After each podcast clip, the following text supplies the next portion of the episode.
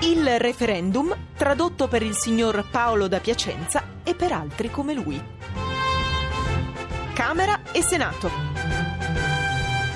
Signor Paolo, devi sapere che uno dei punti principali del referendum riguarda la riforma del Senato. Come ben sai, oggi il Parlamento è costituito dalla Camera e dal Senato, che hanno le stesse funzioni, ma sono anche diversi tra loro. Quindi immagina una pizza. Immagina che la Camera sia una pizza margherita e il Senato una pizza capricciosa. Fin qui è chiaro, no? Eh, no, cioè, co- eh, cornicione alto o cornicione basso? Mm, aspetta, se passa il no rimangono intatte, se passa il sì la capricciosa, che è il Senato, viene mangiata e ne viene lasciata solo una fetta. Sì, ma chi mangia cosa?